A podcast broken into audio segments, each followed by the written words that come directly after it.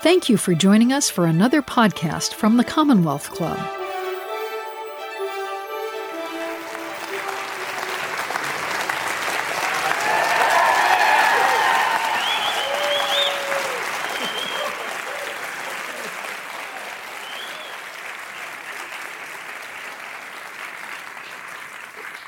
Like 10 of you out there? Good evening and welcome to today's program at the Commonwealth Club.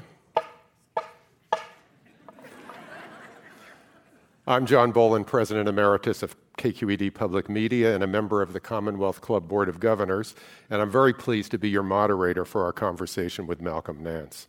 Malcolm Nance, as you know, is a best selling author and media commentator on terrorism, intelligence, insurgency, and torture. He is a former United States Navy senior chief petty officer specializing in naval cryptology and with 34 years' experience in the field as one of the nation's leading counterterrorism and intelligence consultants. He's also the author of the new book, The Plot to Betray America How Team Trump Embraced Our Enemies, Compromised Our Security, and How We Can Fix It. He, Malcolm has written a number of other books, as you know, but I want to mention two of them The Plot to, a, to Hack America How Putin's cyber spies and WikiLeaks tried to steal the 2016 election, which was published in 2016 just before the election, and the plot to destroy America, how Putin and his spies are undermining America and dismantling the West, which was published last year. In his new book, The Plot to Betray America, Mr. Nance argues that President Trump has committed the greatest act of treason against the United States by betraying the oath of office for personal gain. The plot to betray America contains in depth interviews with intelligence analysts and insiders that substantiate Trump's ties to Russia, while also providing solutions about how to salvage America's security. We're very excited to have him here with us tonight, as these topics are obviously very much in the news. Please join me in welcoming Malcolm Nance.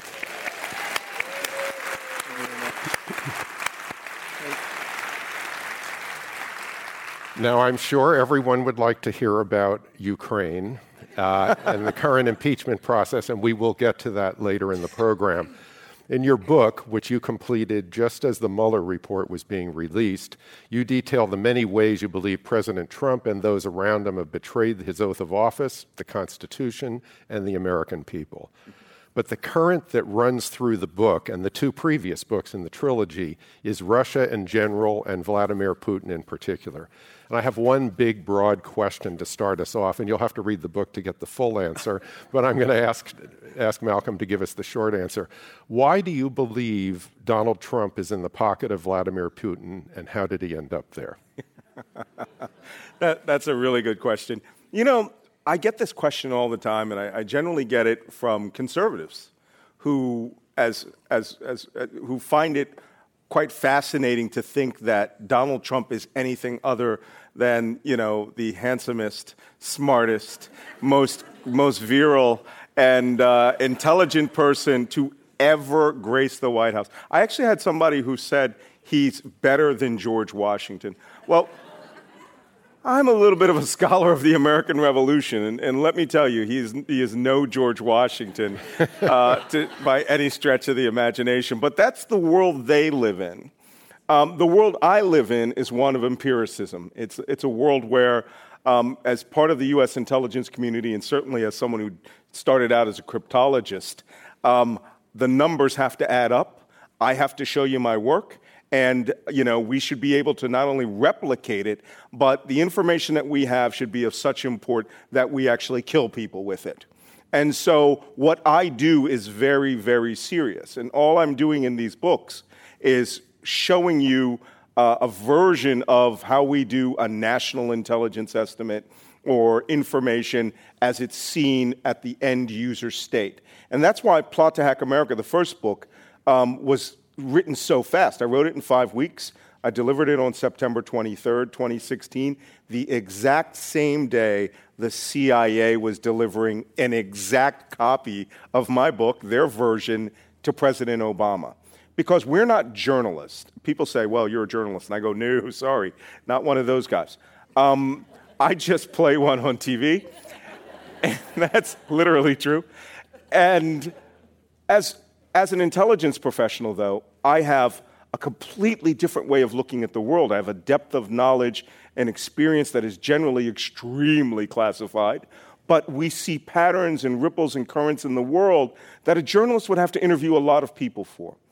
And that's what led me to Russia. Um, I'm also, you know, I'm not, and I didn't start out as a Russia specialist.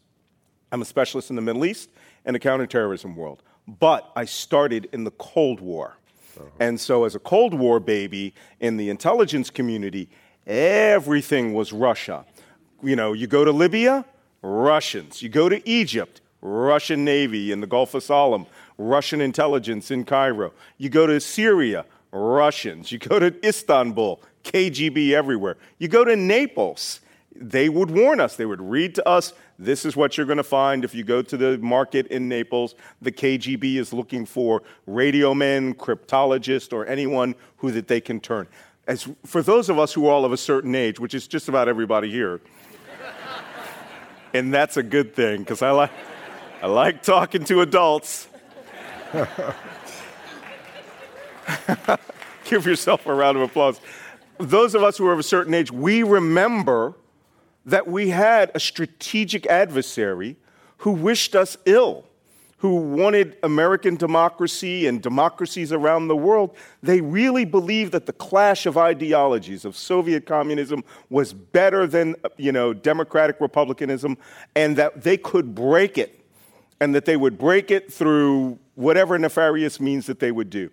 Those operations went from 1917 to 1989 over 70 years where they went at us.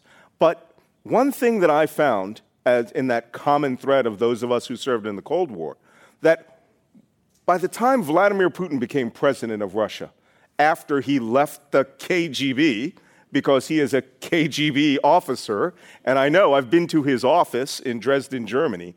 Uh, but as a baby KGB officer, this man's job was to manipulate people. It was to turn people against their own country, whether they were businessmen coming from West Germany, whether it was someone visiting their aunt who happened to live on the eastern side of the Iron Curtain. Vladimir Putin learned to work people. And so, in my world, we were taught constantly to identify KGB operations, constantly to know when you were being recruited. Um, we have an acronym, MICE, MICE. It stands for the way that you turn a person from a, a, a normal person, uh, a loyal patriot, into a traitor. And the first thing that they always dangle in front of you is money. And then they test you to see whether you have the ideology of, the, of this country or if you can be switched to the ideology. And if you can't, it's okay because money always works. Um, then you have the letter C for co-option, coercion, or compromise right? Whether they co opt you by getting you just to feel that you should work for them with that money, or they co opt or they compromise you with blackmailable information, or they coerce you through physical harm, threats of physical harm. Finally, the E stands for ego. And they all, you know, this, these are universal recruiting tools. This isn't strictly KGB or CIA. They're universal ego or excitement. And 99% of the time, it's ego. And, you know, one of the, the, the great KGB officers uh, who, who defected to the West once said, you know, the KGB doesn't recruit from the left because people who are from the left, they will betray you. And when they betray you, they will betray you with credibility. because, because they, come from your world. So they don't like they didn't like people who were in Communist Party of the United States. The people they went after were conservatives because conservatives were generally about money, ego, and you can always blackmail them. And most of the time they didn't care about blackmail, they cared about money. And so some of the people who were some of the greatest spies in the United States history uh, you know, Aldrich Ames of the CIA, the man whose job it was to hunt down KGB officers, did it for money, almost a million dollars. Um, there was a program, there was a guy um, who worked at the National Security Agency across the hall from where I was at. And he retired, but he w- took the entire details of this program with him. He sold out a multi billion dollar program, which the lives of men and women were on the line every day for $36,000. Okay? Apparently, this works. But you also have to be able to read the human condition. You also have to be able to read the psychology of your intended victim. And to do that, you have to have the mindset of a spy. And Vladimir Putin was a spy. And more than a spy, you know, he was a human intelligence officer, which means turning you, manipulating you, or letting you talk yourself into a situation in which he will be able to use that against you. So, this constant theme throughout, theme throughout my books of Russia is because Russia is still the strategic adversary that we all knew back when the Soviet Union was, existed. And the only thing that happened is I like to tell this little story. This is apocryphal, but I'm sure it really happened. So, you know, you know what they say? This is an old legend I just made up. you know, when the Soviet Union collapsed, a guy came up from maintenance with, you know, a screwdriver, and he went up to the headquarters of the KGB, and he took down the letters K and G. And then he put up the letters F and S. And that's how the KGB became the FSB, right? And I got into a fight with Russia today because I had made the mistake of saying Vladimir Putin was the first direct, was a director of the KGB. And so Russia today thought that was hilarious because it was. It was a, it was a faux pas. Vladimir Putin was not a KGB director. He was the director of the FSB. okay? So I, I, I, they tweet this out, and anytime that you get the attention of the Russians, well, I've done my job. so I can, I can retire. So, but the best way to get back at a national you know, nation state information organ that is controlled by Russian spies is to mock them because they want to be taken very seriously. And as far as I'm concerned, Russia today is Pravda. We all who are of a certain age remember Russia's newspaper from the Communist Party was Pravda, which meant the truth, which universally meant it's a lie. So Pravda was like the biggest joke in the world. And Russia today has figured out that they have to pretend that they're a news agency and sort of like BBC and hide all their propaganda with a bunch of useful idiots and even have an American channel. But Russia today made this thing saying MSNBC's terrorism and Russia expert says Vladimir Putin was director of the KGB, you know, like ha ha ha ha ha. And I thought, okay, I'm up against the evil empire now, right? Which, I'm sorry, they're still evil, okay? But they're just evil with money. So I said, okay, let's, it, I'm up against the KGB. I'm up against uh, the Russian, Russia Today now. So I responded, I appreciate Russia Today correcting the mistake that Vladimir Putin was the director of the FSB. It's hard to mistake since he was a KGB officer. And then I went hashtag KGB or FSB is KGB. So now, when that thing started to move around the internet and started getting tens of thousands of likes, now it had exposure to like a million, two million readers. And what happened was FSB is KGB started to trend on Twitter. that is not how you want to do your propaganda right? You don't want to spread your opponent's hashtag, and that's what Russia, the Russians did. So it sounds like Putin is still using what he learned at the KGB as president. Right, because the only thing that's changed in Russia is the ideology and the injection of lots of dirty, dirty money. Russia is awash with billions of dollars. You recall when, when Putin returned uh, from his KGB days in Dresden, he went to become an aide to the mayor of St. Petersburg at the time of the collapse of the Soviet Union. What they did was they sold the city. And when I say sold the city, I mean every apartment, every item in the Soviet Union was owned by the state.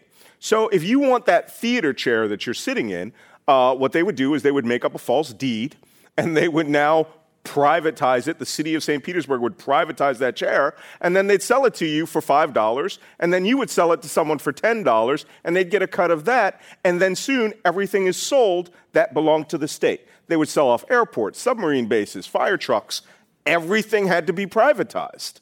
And that's how they made their billions of dollars. But more than that, Putin bought the, the used his ex KGB friends and the police state in St. Petersburg to control the Russian mafia. And that's who you, they're a professional class of criminals, okay? And that is his true claim to fame, which is why Boris Yeltsin, when he saw him do this, he said, I need to bring this guy to Moscow. And he made him director of Russian intelligence. And as his first great act of Russian intelligence, when Boris Yeltsin was being investigated for corruption by a prosecutor who was sort of, you know, sort of the equivalent of the attorney general, and who was looking into Yeltsin and his wife and his, his daughter and the monies that they were making, Vladimir Putin somehow managed to engineer him being videotaped with two prostitutes in a hotel. And then, this is the best part. When the videotape was released, the director of the FSB determined live on television that that video was legitimate. He blackmailed him in public right then and there. Suddenly, he lost his job. All investigations went away. Boris Yeltsin was absolved of everything. Vladimir Putin was made the prime minister by Boris Yeltsin, which is the equivalent of like the vice president, and then became the president of Russia and, of course, pardoned everybody. I mean, that's the way a spy master works. And so, where, where does Trump come into the Putin relationship? I'm just talking about the guy who has the leash, right? So, if we're talking about the dog that needs to be walked, well. Let's talk about that, yeah. yeah. I'm only saying that because that's the title of chapter t- three. so, um, where that comes in is because Donald Trump has been on the Russian radar for a very, very long time. I don't think most people realize. And most people do not realize that. And I can't take credit for this. It was reporting done by Luke Harding in The Guardian, uh, Bild magazine in Germany, DE, and Czech 24, which is a TV channel in Prague, acquired all of the records of Czech intelligence, the subordinate intelligence agency to the KGB, uh, and required 10 years of surveillance reports from Czech intelligence that when he was married to Ivana Trump. And this has also been reported in you know, various newspapers. Uh, Craig Unger wrote about it in House of Putin, House of Trump. It's very well documented because this television channel has all the boxes of their reports. And the worst part was when Ivana Trump was in the United States, she would call home to her family, she would send letters to her family, she would communicate in various methods, she would come home, and they monitored all of it. Because Donald Trump was not just an American personage, he was a rich American. And again, for those of us who were a certain age, we all remember that that was behind the Iron Curtain. The Czech, what is now the Czech Republic, was behind the Iron Curtain, and they did not have money the Warsaw Pact, the, you know, the, the entire Soviet satellite sphere was poor because, as we all know now, collective commun- you know, collectivism, communism just doesn't work. You can't make money off of that. Putin learned that lesson. So what they did was they monitored that family for 10 years. When Donald Trump came to the Czech Republic, they had spies around him. The senior reporting authority to Czech intelligence was Ivana's father. Well, in that time, you either reported or bad things happened to you. This is the Iron Curtain, the evil empire that Ronald Reagan talked about, that many of us served uh, against, and they were. They, communism and the communist system and their totalitarian police states were totalitarian. It's just something that's a fact of life. And many people, certainly on the conservative side, seem to have forgotten that fact of life. So Trump was under surveillance. And then in 1987, he somehow got the brilliant idea that he wanted to go to the Soviet Union. Uh, he, had he had put a full page ad in the New York Times asking George Herbert Walker Bush to be his negotiator for nuclear weapons de- reduction talks. And because he said, hey, I'm, I'm the big art of the deal guy, I want to do something. But to a trained spy, which would not have been Vladimir Putin, but it would have been the entirety of the KGB, they would have said, wait, wait, wait. This one, this one, this one has an ego. He wants to do something that is outsized, something that's beyond his capacity. He also wants to make contact with us as a nation state. Team meeting. How do we, how do we work this guy? Right?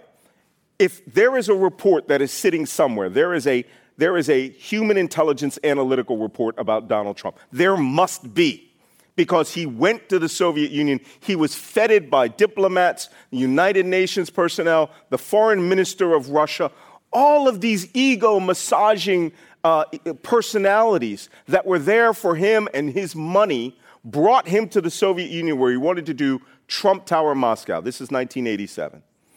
But another thing that people didn't know was due to Czech intelligence intercepts of his phone communications, he had been expressing an interest to run for the presidential platform against George Herbert Walker Bush. So now Russia knew something that 99.999% of Americans did not know. Now he talked about it, granted, but they knew the level of, of interest from his wife. They also knew his actual um, income because she had reported that to her father. Um, so this is where foreign intelligence now is building a package about you. And Donald Trump, when he went to the Soviet Union, was hosted by Intourist, which was the Russian tourist agency, which was a directorate of the KGB.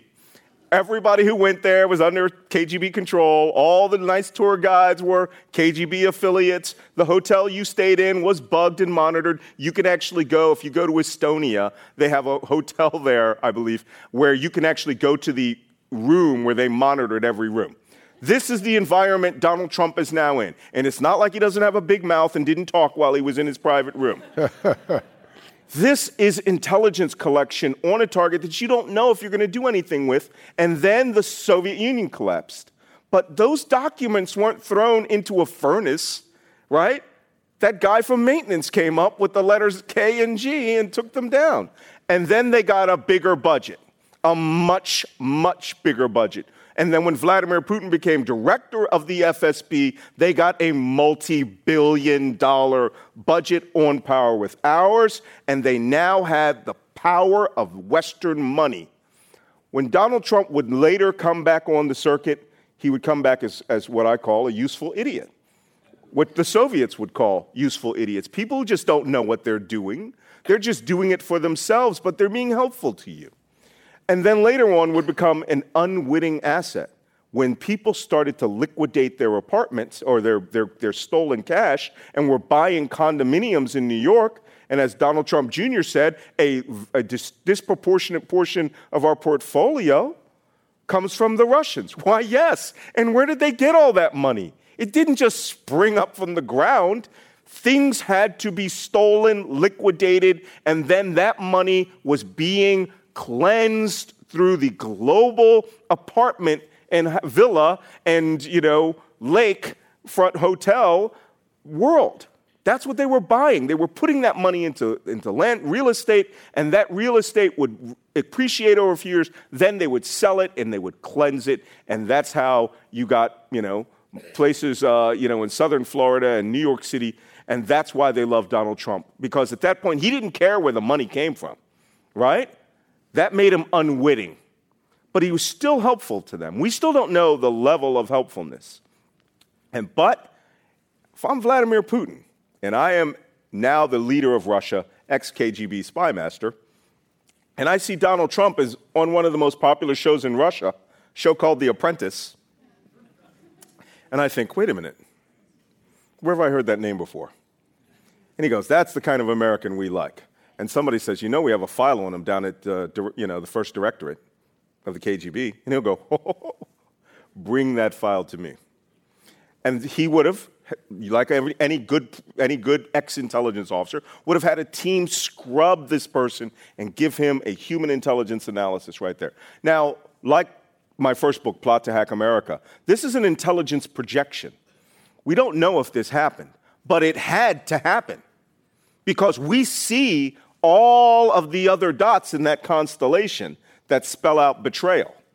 Right? I, it has to happen because no one worth his salt from the KGB who is now running a country, who's a multi, multi billionaire, who is now talking and saying he admired Donald Trump and would later go on and say, yes, he used his country to help Donald Trump would not go into the archives of the KGB and review now 25 years of intelligence collection on this man. And what he would get, he would get a psychological profile that says, this man is buyable. He is purchasable. And we know that because the Saudis learned that very quickly, right? This is a man who loves luxury, he loves gilt, he loves avarice. And that is the most dangerous type of person because there is a pool of money in this world that is higher than countries, passports, and loyalty to any flag. And that's the oligarchy that exists around the world. I call them the globogarchy. Every country has them, right? The people who they don't ever handle their passport, their secretaries or their secretary's secretaries handle their passport. I have this little, little trick that I always, I always use. Has anyone ever heard of a small place in Spain called Puerto Banús? Anybody? Okay. Well, my daughter has. but Puerto Banús, if you don't have a mega yacht with a helicopter pad on it, you're generally not going to know where Puerto Banús is.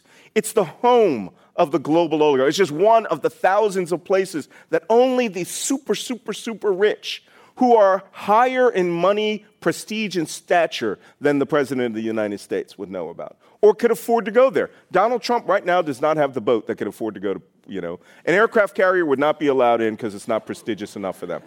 A, a, a question that, that isn't necessarily in the book, but and, and is kind of conjecture, but what, what, what, is, what is the relationship now? In other words, is there direct contact or are they just working him? Oh, well, we know there's direct But I mean direct oh, no, instructions. We, well, we don't know that. As a matter of fact, I've, I've, been, I've been pushing the hashtag, you know, release the Putin tapes.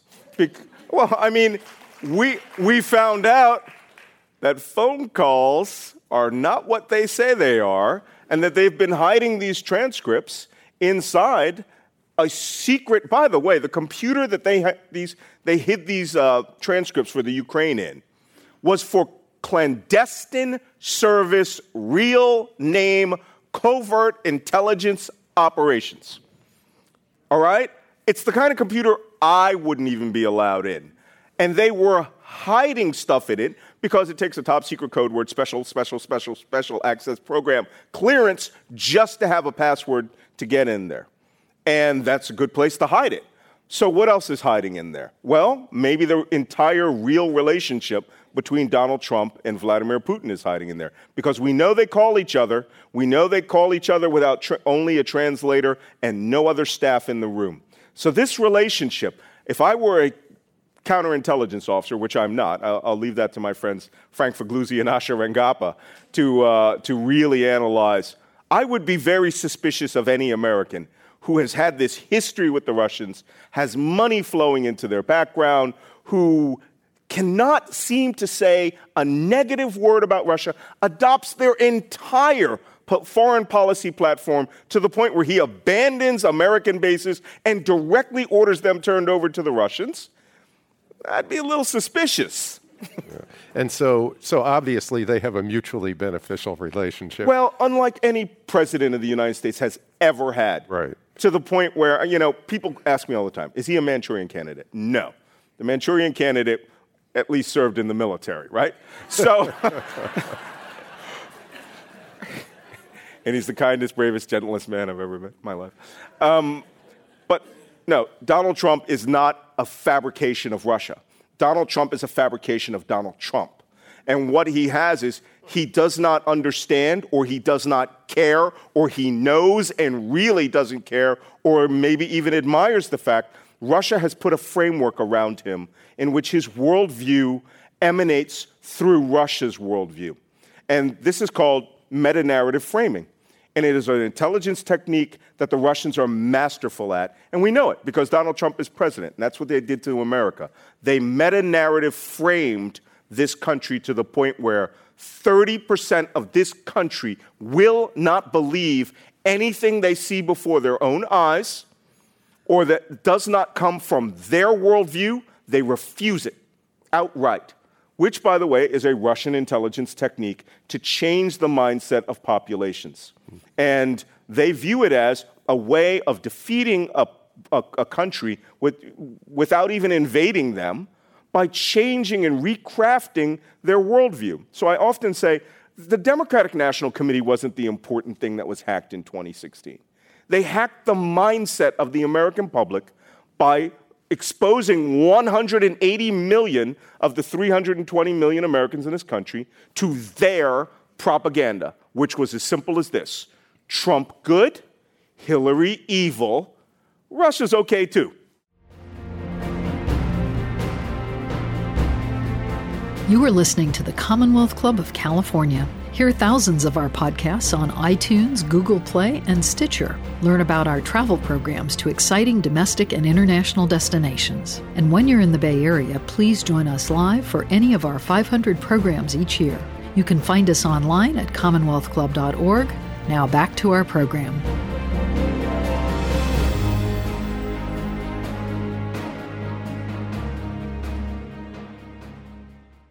And, and, the, and that 30%, I, I'm assuming you would posit, are what's controlling the elected and appointed officials that surround Trump oh, that yeah. don't seem to budge. Yeah, well, you know, people always ask me this, and they say, are the Republican in the Senate and the House, are they just afraid of their constituents? I, I don't, I know, I, I, thought that early on. I thought, wow, the, the strength and the anger and the hatred that, that emanates within what is now considered the conservative base, which is fascinating to me because I was conservative for a good part of my, my life, but a Colin Powell style conservative, right? National security hard, socially liberal. That brings me out somewhere in the middle right.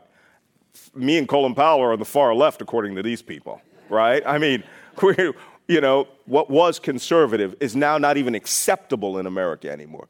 What they are is they are, their, their worldview is Trumpist. So, with that worldview, anyone who does not comply can no longer be part of their game.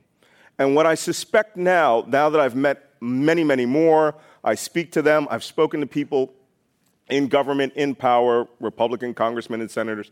I just think that they feel it's refreshing that they can now reveal who they really are. That they, they have always been of this world, and it's just the strictures of common decency and niceties and common sense and you know fairness i don't that is not part of the authoritarian makeup. That is now donald trump's republican party. And i'm sorry they are authoritarians. They are autocrats.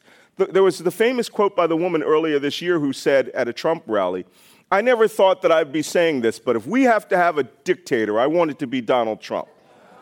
Okay I remember there was this time in America between, I don't know, 1776 and 2016 where we were always striving to make the American experiment better. Um, for those of you who, who, don't know my family's history, my family has served in every war, every, every father and son from 1864 until now. My niece is still in the Navy. She was in combat off of Yemen a year and a half ago. We take this service to the nation thing very seriously. And my poor sainted mother had six of us in simultaneously. So, just to give you an idea of sacrifice. But why my great great grandfather and his brother ran away from slavery to join the 111 U.S. colored troops. Pretty easy to understand. They wanted to shoot some slave owners, but officially in uniform, which is fun, but it just shows you they wanted to play within the system. Because I'm always asked, why do African Americans, why are they not angrier? Why are they not more, you know, the, the, the, base electorate of the Democratic Party? Why do they not want to tear the walls down? Because we have seen incremental progress is the way it is in America. We have to be fair, we have to compromise. And now, for some strange reason, the way it always has been is no longer operative. The word compromise is, is now a dirty word to people who support Donald Trump. They ridicule and despise people who say that. And so it's like the American experiment is grinding to a halt. And that offends me. It offends me deeply. It should offend anyone who loves this country.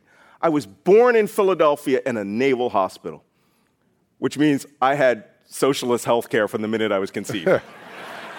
Because military health care cradle to grave is the most socialist thing in America, and I love it. But, but the point is this as a person who was born in the cradle of this nation, I have come to revere what it means to be an American. I mean, we, eh, we are a nation of immigrants, a nation of natives, and for us African Americans, a nation of hostages. And we have all stayed together and have embodied, incorporated e pluribus unum, from many one. And we mean it to the bottom of our hearts. But suddenly, what say you now, right? I mean, we have been challenged now with a body of our own nation that no longer believes that we are worthy of that. That America means one tribe in this nation will now rule the rest of you. Okay, it's offensive to me. And first off, that whirring sound you hear is our founding fathers turning in their graves. Because even as men of the Enlightenment, even who guys who they were flaming hypocrites, right? I mean, all I gotta say is Thomas Jefferson and Sally Hemings. For you youngsters, Google that, because it's not in Hamilton except for one sentence but it's pretty hypocritical for a man who wrote, you know, we hold these truths to be self evident that all men are created equal, right? Like I say in the song, not women, and definitely not Sally Hemings. So, but they knew America would improve. They knew that they, a little at a time, their progeny and their legacy would be a more perfect union. And I, why I wrote this book, why I wrote these books, why I am not writing about ISIS's resurgency today, okay? And why I am now neck deep in having to, you know, spy splain uh, Russia's evil, nefarious intelligence activities is because I have a third of my country that views them as the center of decent Western white Christendom. I've been told that to my face that they're better. You know, uh, there's a T-shirt that I actually bought online that I saw on tele on on uh, at a Trump rally. I'd rather be a Russian than a Democrat. I'm sorry, I, those words will never pass my lips. All right, I'd rather be an American than a Trump supporter. But I'll be a Trump supporter before I'll be anything other than an American. I will never, ever let this country down. No matter what your stripe is, whether you believe what I'm saying, I spent my entire life, my family spent their entire lives giving you the right to believe and say and think any stupid thing you want. right? I believe it. But you know what? There is a line. And when that line is, you know what? I think we should just smash the American experiment and move on to what I call Trump's version of it, which is constitutional autocracy, where they have the fig leaf of the Constitution remains, the Bill of Rights gets selectively applied, and we really are just an autocracy. So, Ukraine. Uh, just switching gears a little bit because Same because story. that that comes up in the book as well. And and and you made the point in the book that there was enough in the Mueller report to impeach. Sure. That didn't happen. Now impeachment process is underway with Ukraine. That goes back a long way too. Yeah, it, it goes back as far as Paul Manafort. I mean, Paul Manafort, uh, he, he, he and Roger Stone occupy a big piece of this book because they are dirty. And I do know I no longer have to make that an intelligence projection because it has now moved itself into the courts, and the courts agree with my assessment that Roger Stone and Paul Manafort are two criminals, which they are now both convicted felons. So, something is still working, right? At least at the, the base level. Paul Manafort and, and Roger Stone are dirty tricksters. And they loved this title. They called themselves this, you know? And Manafort literally sold his services to do dirty tricks to the pro Moscow government in Ukraine in, in the early 2000s. To the point where now this government was insanely dirty.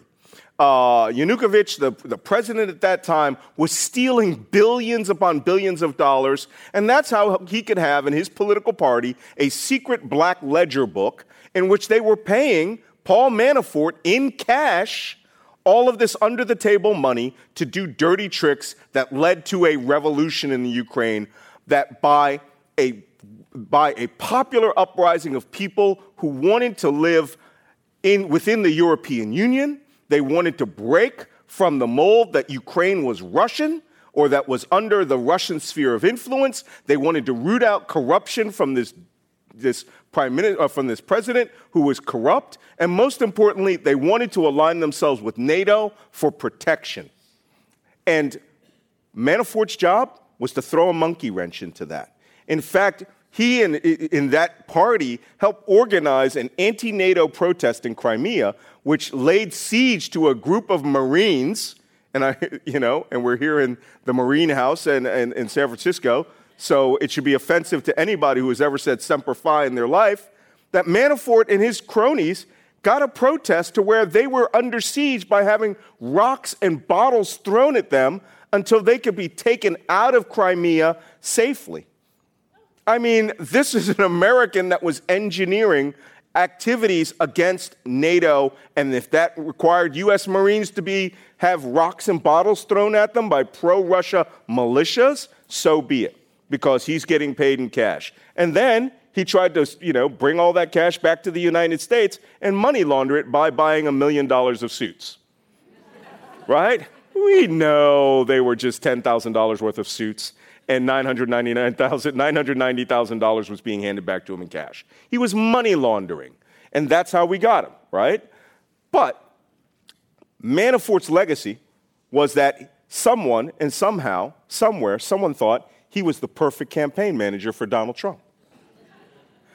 Being a dirty trickster criminal who had already engineered elections in the Ukraine, or in Ukraine. Sorry about the definite article there.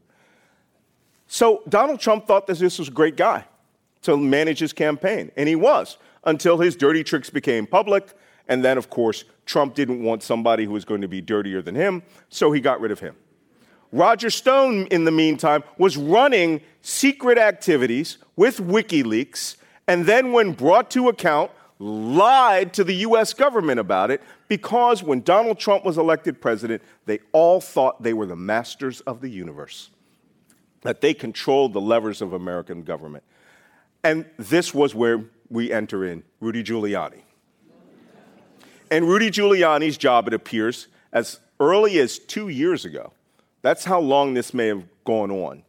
That they knew at some point Trump would have to be reelected, and certainly within the last year they would go up against Joe Biden.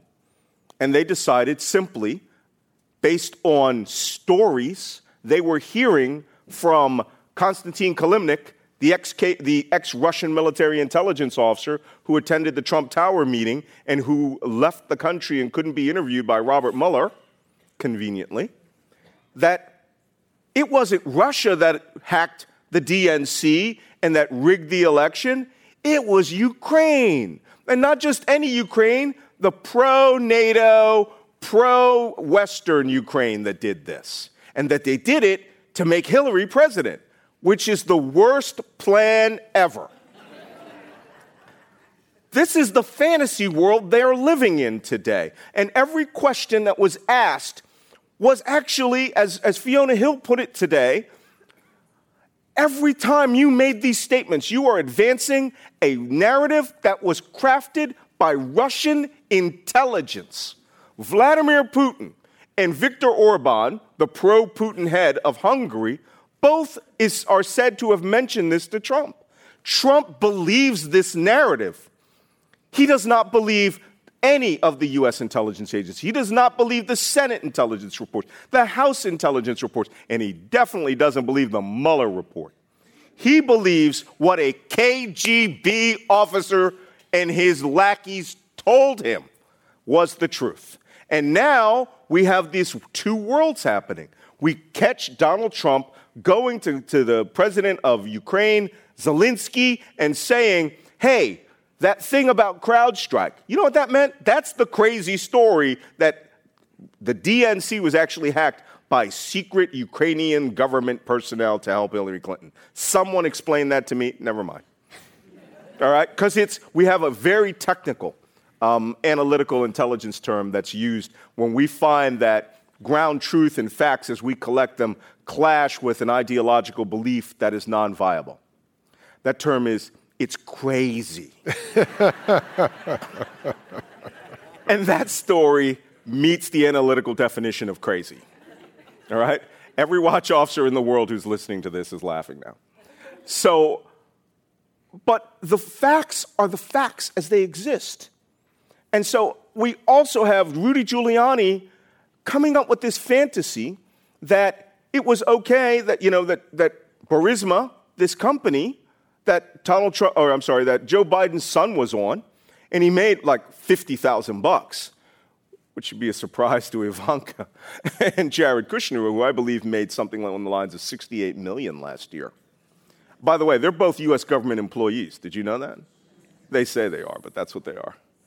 How they could do that, yeah, without security clearances, right?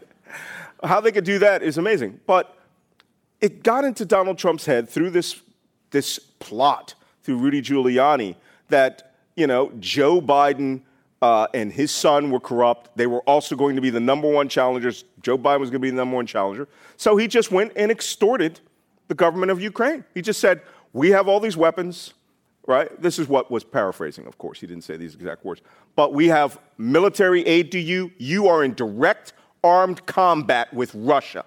We have weapons which could change the face of the battlefield the Javelin anti tank missile, right? And the only thing he left out of that transcript would be when he said, But we need a favor from you, though. And the only thing that was missing was, That's a nice country you got there. It'd be a shame if something happened to it. But that was in the parentheses, right? That reminds me, I, it, you mentioned this in the book, and it really resonated with me as a reporter who covered organized crime long ago. That the style of both Putin and Trump is really reminiscent of a mob boss. Oh, yes. Well, only if you consider Vladimir Putin is Michael Corleone. I got to give him credit. I mean, you don't see anybody enter, you know, you don't see any indictments on that guy. Uh, Donald Trump is definitely Fredo. And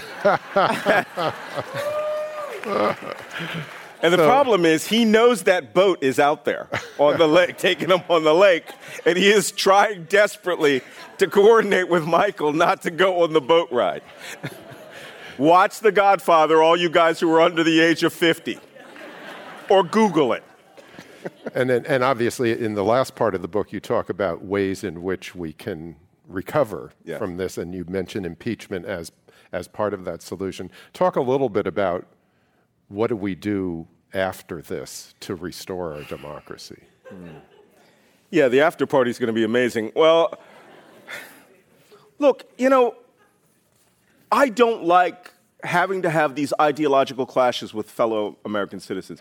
You know, I come from the counterterrorism world, and here's a fascinating thing that I found. Conservatives will believe every word I say about ISIS. They'll be like, oh, ISIS is going to attack us? Take out their notebooks, start taking notes. True story. Donald Trump in August of 2016 told Time magazine the last book he read was my New York Times bestseller, Defeating ISIS. And I was asked, hey, what do you think about that? And I said, it's 548 pages, you know. I said, but you know, he could have been walking by Hudson Books and saw it and goes, Defeating ISIS, love it, read it. but it goes, it goes to that story. By the way, this is what we do in our rooms with no windows and cipher locks on the door. We just tell jokes all day. Top secret jokes that you can't hear. But they will believe every word I say about terrorists. And when I said on August 26, 2016, when I was the first person on, in news media to come out and say, the United States is under attack, we're under attack right now in an information warfare operation designed to attack our fundamental structure of elections and make Donald Trump president. I have to keep screaming that, okay? And it's cost me. I mean, we, it, there's, there's a lot of stress involved in this. But, you know, this is what I did as a, for a living. I warned this nation often, and I made sure that you were all aware, or the right people were aware, of the threats which presented themselves to this nation. Now, I'm sorry, we have an insider threat. And that threat is part of us. Our, the mindset of, of part of our, our fellow citizens have been led to believe that reality is not reality and that their manufactured reality is reality, and that anything that is outside of their bubble is a trick. And that all they got to do is shout loud enough and put out whatever they say and agree with each other, and that it will become true. That will not happen. But what it will do is it will break this country. So, how do we get past this? How do we, I mean, we can't deprogram our neighbors to a certain extent. And I, I, make a point of this in the book. The how do we fix it part is very short because it's very simple in some ways. One, we do have to have an, and I recommend it, we have to have an impeachment, if only to recalibrate and make people understand this is serious. I had someone say this to me the other day uh, on my Twitter feed. He goes, You're carrying out a coup. And so somebody, some smart aleck, tweeted a picture to me, and it, and it said, We have found the original coup document plans that have been that have been disseminated amongst liberals, and it was a picture of the Declaration of Independence. and I thought, I'm retweeting that, you know, but I did. But it's true. People, you need to each and every one of you, I'm, I'm deputizing you. Educate people that what we are doing is in the Constitution of the United States, of which every one of us who has served in the armed forces or government have sworn our lives to defend. I love the, the, the day that I, I, I, raised my hand and swore the same oath that my great great grandfather did in, in, in the in Civil War, my great great granduncle did in the Indian Wars, and my grandfather and granduncle did in World War I, and my father did when he was 15 and tricked them into believing he was 17 when he joined the Navy in World War II. All right? We believe this oath stuff, but the Constitution is our bedrock. And so the simplest thing that I can ask you to do is stand up for it.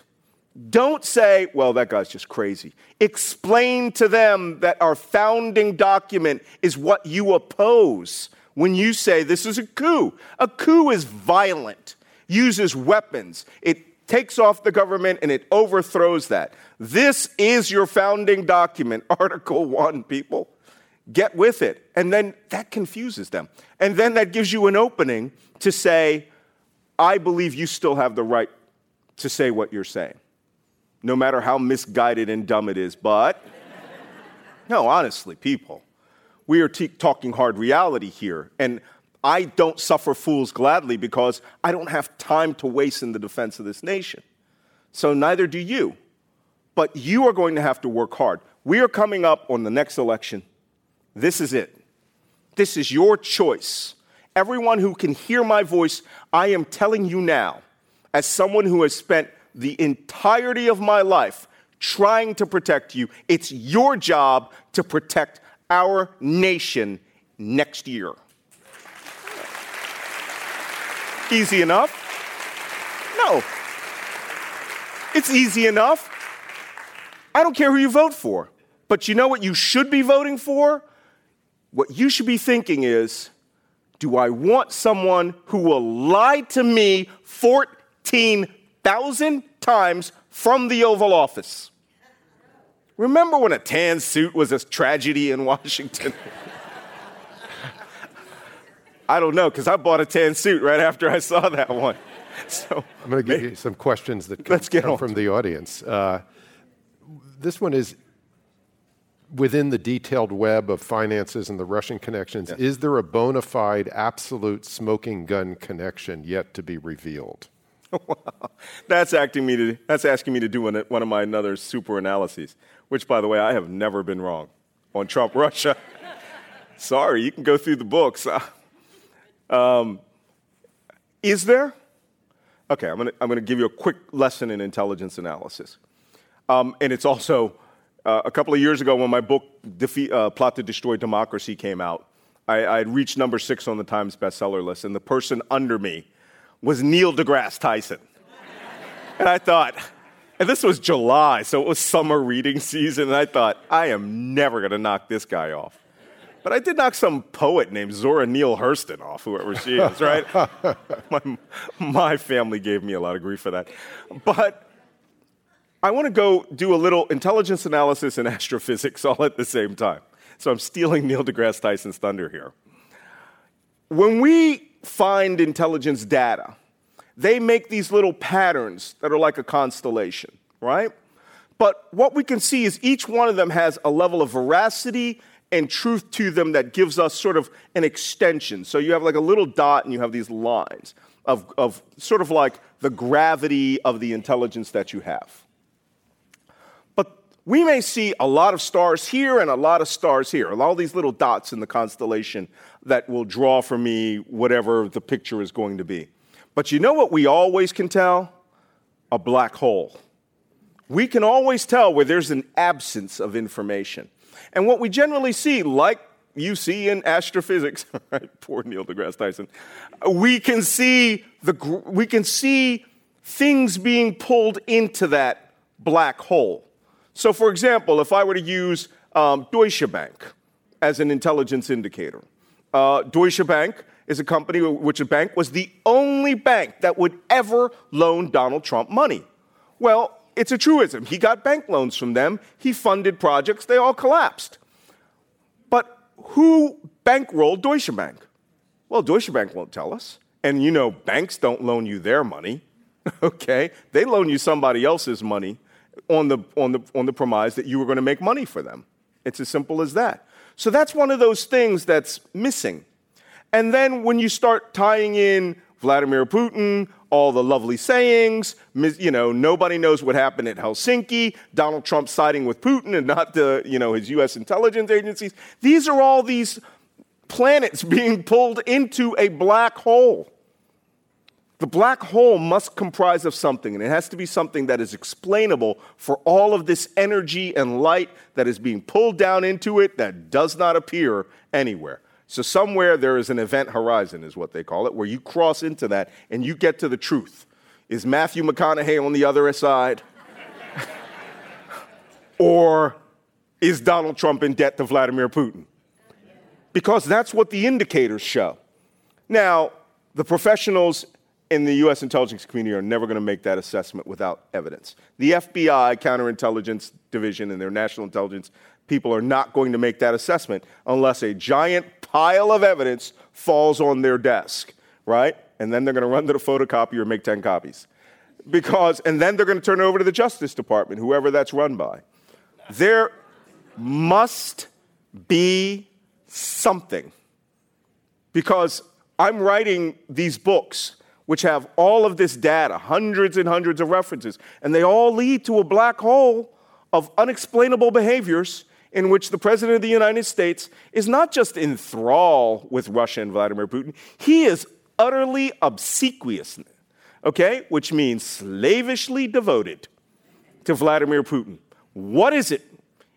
Is it admiration of an authoritarian dictator who may have a hundred billion dollars of stolen money?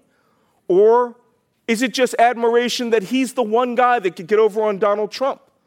and could make him something bigger than the President of the United States after he's President of the United States?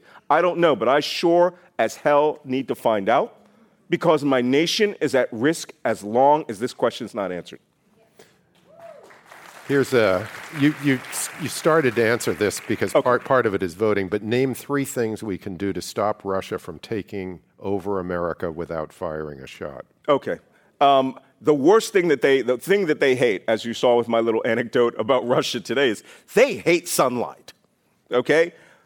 All information warfare operations are designed to be fake. And they hate the fact that you determine that they're fake. And the one thing that you can do is call it out. When you see that post on Facebook, just take 10 seconds of your life and say, that's a lie. And you know it's a lie. You know, but I defend your right to believe that lie. But you have to call it out. Take time to defend your turf, which is this country. Vote, vote, take 10 people to vote, have a pizza party after you vote, right? Find high schoolers, find university students, anybody who doesn't, you have to create a crew to go vote, okay? Because that is the real defense of our, our nation. And finally, information, disinformation works in a vacuum due to ignorance. And what you have to do is learn the lessons, find the platforms, uh, you know, um, where disinformation just doesn't work well. People always say, well, what are the sources? You guys are MSNBC. You know, yeah, well, we're a news organization, but BBC's a news organization. They're going to tell you the same thing, okay? I mean, just you have to go out there and convince people that reality is reality and it's checkable and it's quantifiable and that you may have to do the work for you. But you know, it's going to be very hard to program your mom and your dad, all right, or your kids. And I've seen it. But you know, you will have to, the best thing that you can do, and I, I, I hope I've emphasized that tonight, is that you're going to have to, you're going to have to gut check and systems check whether they believe in this, the American experiment anymore.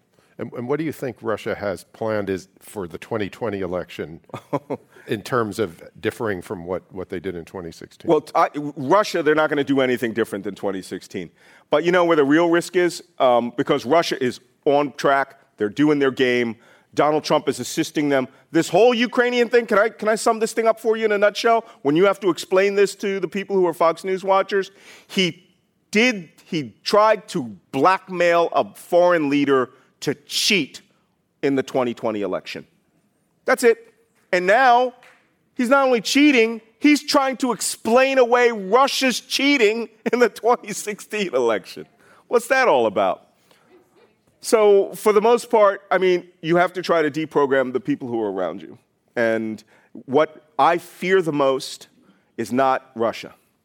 I fear that North Korea, who has a very robust cyber unit, called Bureau 121 will suddenly come out using a third party nation as a leapfrog platform and will attempt to hack the election directly. Only this time, they will make it look like the Democrats got 5 million more votes and won the Electoral College in order to incite chaos and civil war. That's a viable possibility. Because just imagine you wake up and they say, Joe Biden got 500,000 votes in a precinct that had 27 people in it, in, you know, in, in rural Maine. How do you think the, uh, how do you think Donald Trump will take that? Let me tell you, there are people out there who are making crazy noises, and I call on them to stop with the craziness because this is why we fund SWAT teams, okay? There, there is a way for us to protest in this nation and there's a way for us to get through all of this. But you have to believe that our enemies are enemies because they mean us harm. And they could just throw this election into total turmoil. I don't think the Russians want turmoil. They love chaos as they have it now. But there are other enemies out there North Korea, Iran, you know, anyone who can hire an intelligence subcontractor. Uh, fake news now, those uh, internet research agency organizations, we find they're popping up everywhere as subcontractors. There may even be one in the city who are doing it for business and personal purposes, where they will go out and they will spread a million bot driven lies about you. Before you could even wake up, they've already destroyed your business. It's now a new business model. So be prepared.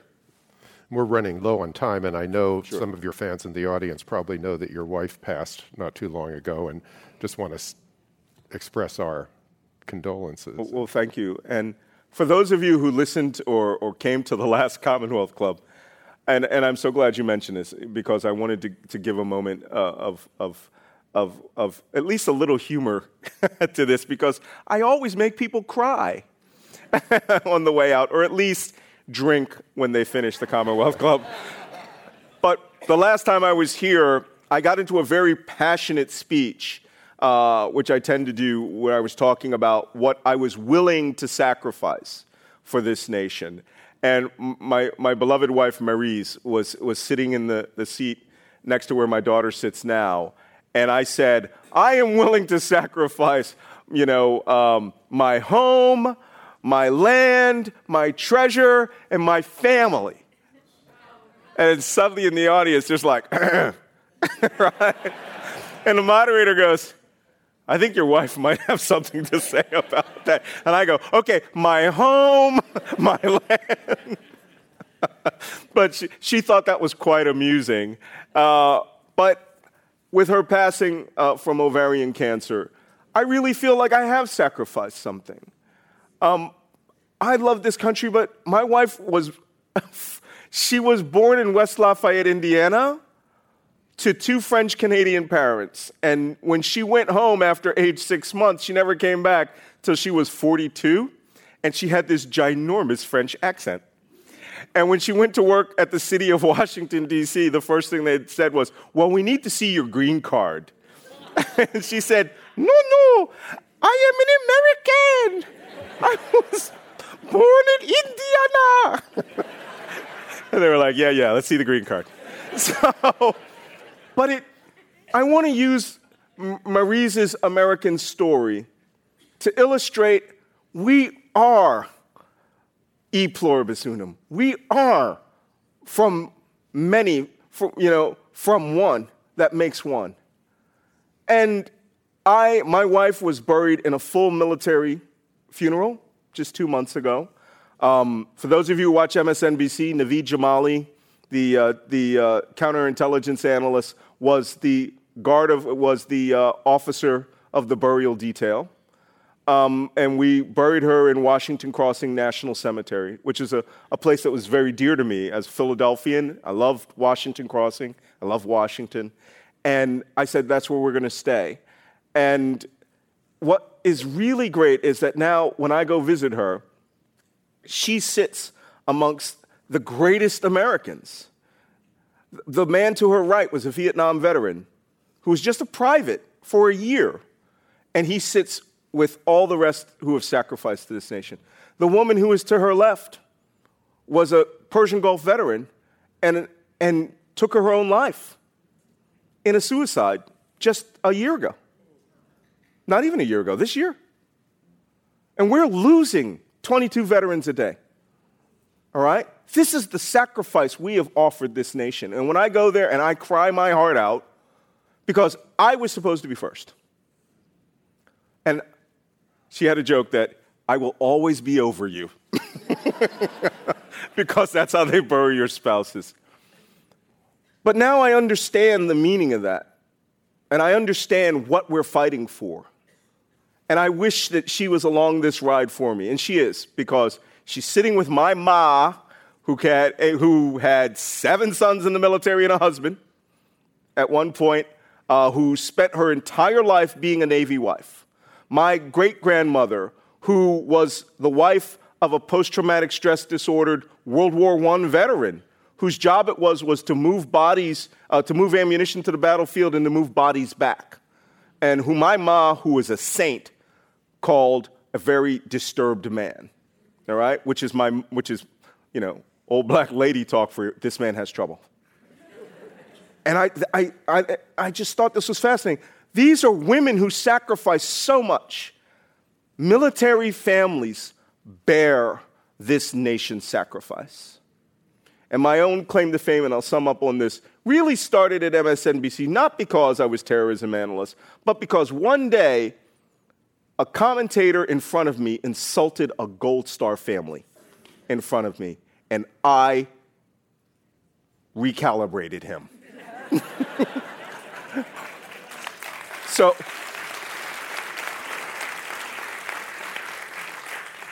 so I want to thank anyone who served, anyone who has a family member, and anyone whose mom and wife or, or grandmother or whoever has, has borne these soldiers and, and men and women in battle because we are fighting for their souls today.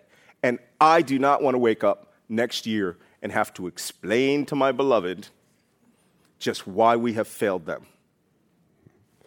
And we want to thank you, Malcolm, for, for joining us today.